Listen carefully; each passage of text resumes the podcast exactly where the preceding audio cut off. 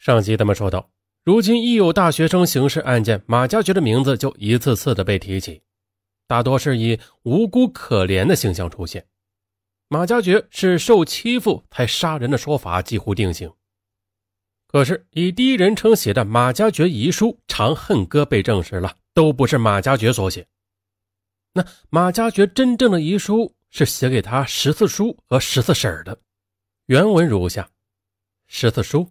十四婶，你们好。本来这封信我在三月十号的时候就想写了，但是一直没有机会。今天是三月十六号了，我是在海南省三亚市看守所写的。发生这种事情，肯定给整个大家庭带来了很坏的影响。但是，对不起的话，我再也说不出来了。收到这封信之后，我希望你们立即向我的父亲、母亲转达我的意愿。劝我的父亲母亲不要再理我的事了，我真的不想再见到他们二人，因为我已经不是从前的我了。我知道，在父母心中，无论我长得有多高、有多大，我始终是小时候的十二。但是，我真的变了很多很多。一个人从思想上变坏是不可救药的。我真的希望父母不要再理我的事至于尸体、后事之类的。就由政府处理得了。总之是越省事越好。骨灰之类的千万不要办。我这个人是从来不迷信的。石头叔、石头婶，我真的是有很多话想跟你们讲。我对你们对我家的帮助从来都是很感激的，在我的心中从来没有忘记过。只不过我这个人动情的话历来就讲不出口，连信都很少写给你们。讲起你们对我家的帮助，我可能回想起有很多的事儿。比较大的事情很多，小的事情就数不清了。要知道，生活看似平常，其实生活中可以发生很多小事儿比如的，你家和我家日常生活中就有很密切的关系，一些小恩小惠过后就很容易忘记。但是呢，我知道。很多事情看起来就是小事一桩，但是如果没有你们家的帮忙，那我家做起来就会有很多的困难，甚至行不通。对于这么多的帮忙，我不想细举，但我也不会忘记。我哥更不可以忘记。虽然说同个大家庭、亲兄弟之间相互帮助是应该的，但是能做到也不容易。看看咱们村其他家庭的情况就知道了。啊，这遗书啊有点长，嗯，上文只读了一段那下面这封是写给他父母的，什么呢？也只选其中一段来读一下。夜已经很深了，面对着这高墙铁网，我无法入眠，思绪像灰。几年的大学生活仿佛就在眼前，但我此刻却是在这样一个地方。表面上看我很平静。但是到了这种境地，试问谁又能做到心如止水呢？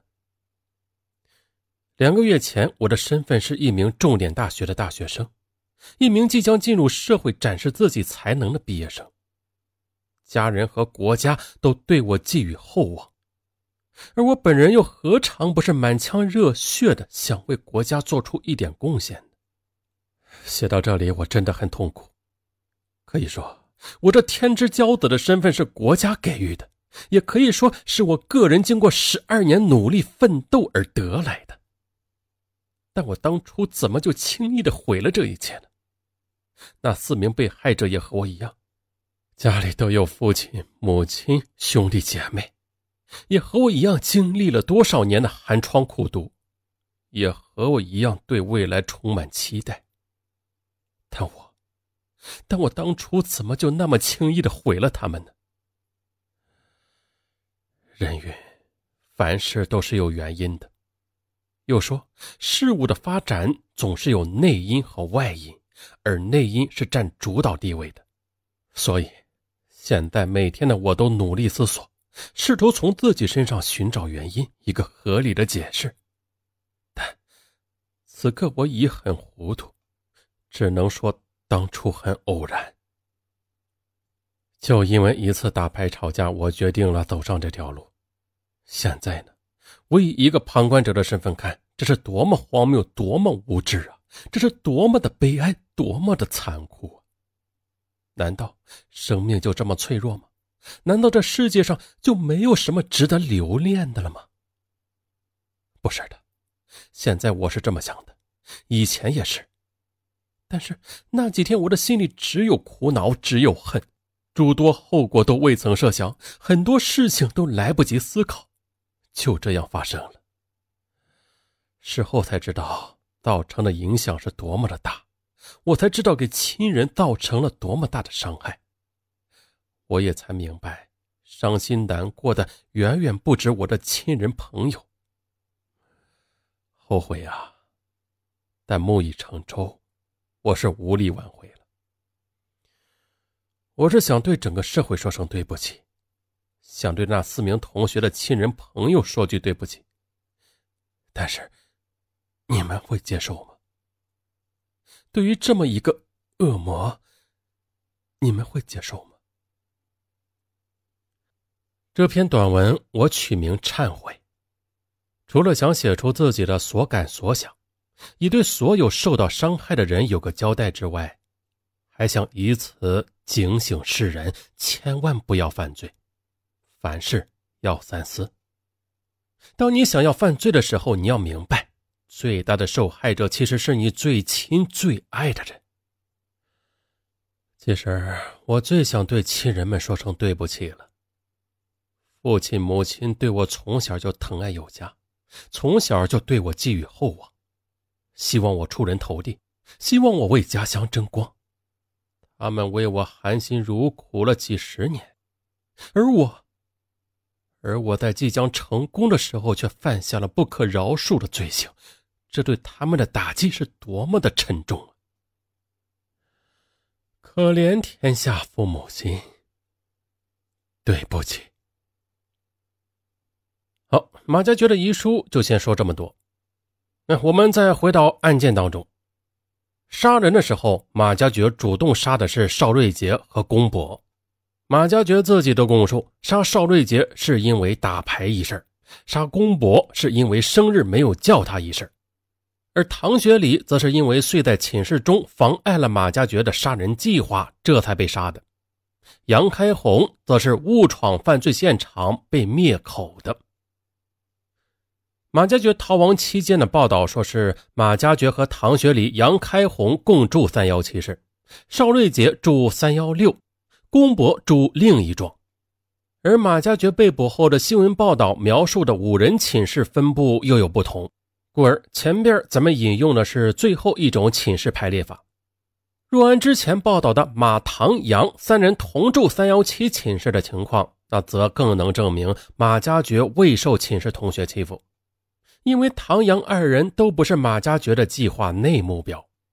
倘若真的有被子上撒尿一事，当年的记者们不会放过如此震惊、如此劲爆的新闻的。同样的，倘若真有受同学欺负的情况，那马家爵的家人也不会丢掉这样一个申冤诉苦的机会。马家爵之父马建夫在2005年接受记者采访时认为，对面房子有根木头正对着自家的住宅，儿子呢就是因此中邪才杀人的。马建夫宁愿把责任推给鬼神，都不愿意冤枉无辜的受害人。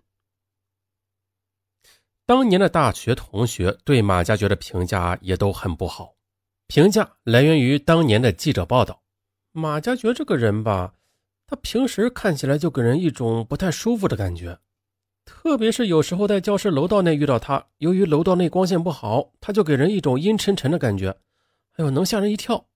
他这人太怪了，一般很少有人敢靠近他。再就是，当他在篮球场打球时，如果别人没有打好，或是不小心撞到他一下，他就会翻脸骂人。时间一长，也就没有人敢跟他一起打球了，并且大家都觉得他的心理有问题。每次同别人闹不愉快时，他也不反思自己。比如啊，不管是什么矛盾，他总是认为是别人找他的麻烦。后来大家只能以远离的方式对待他。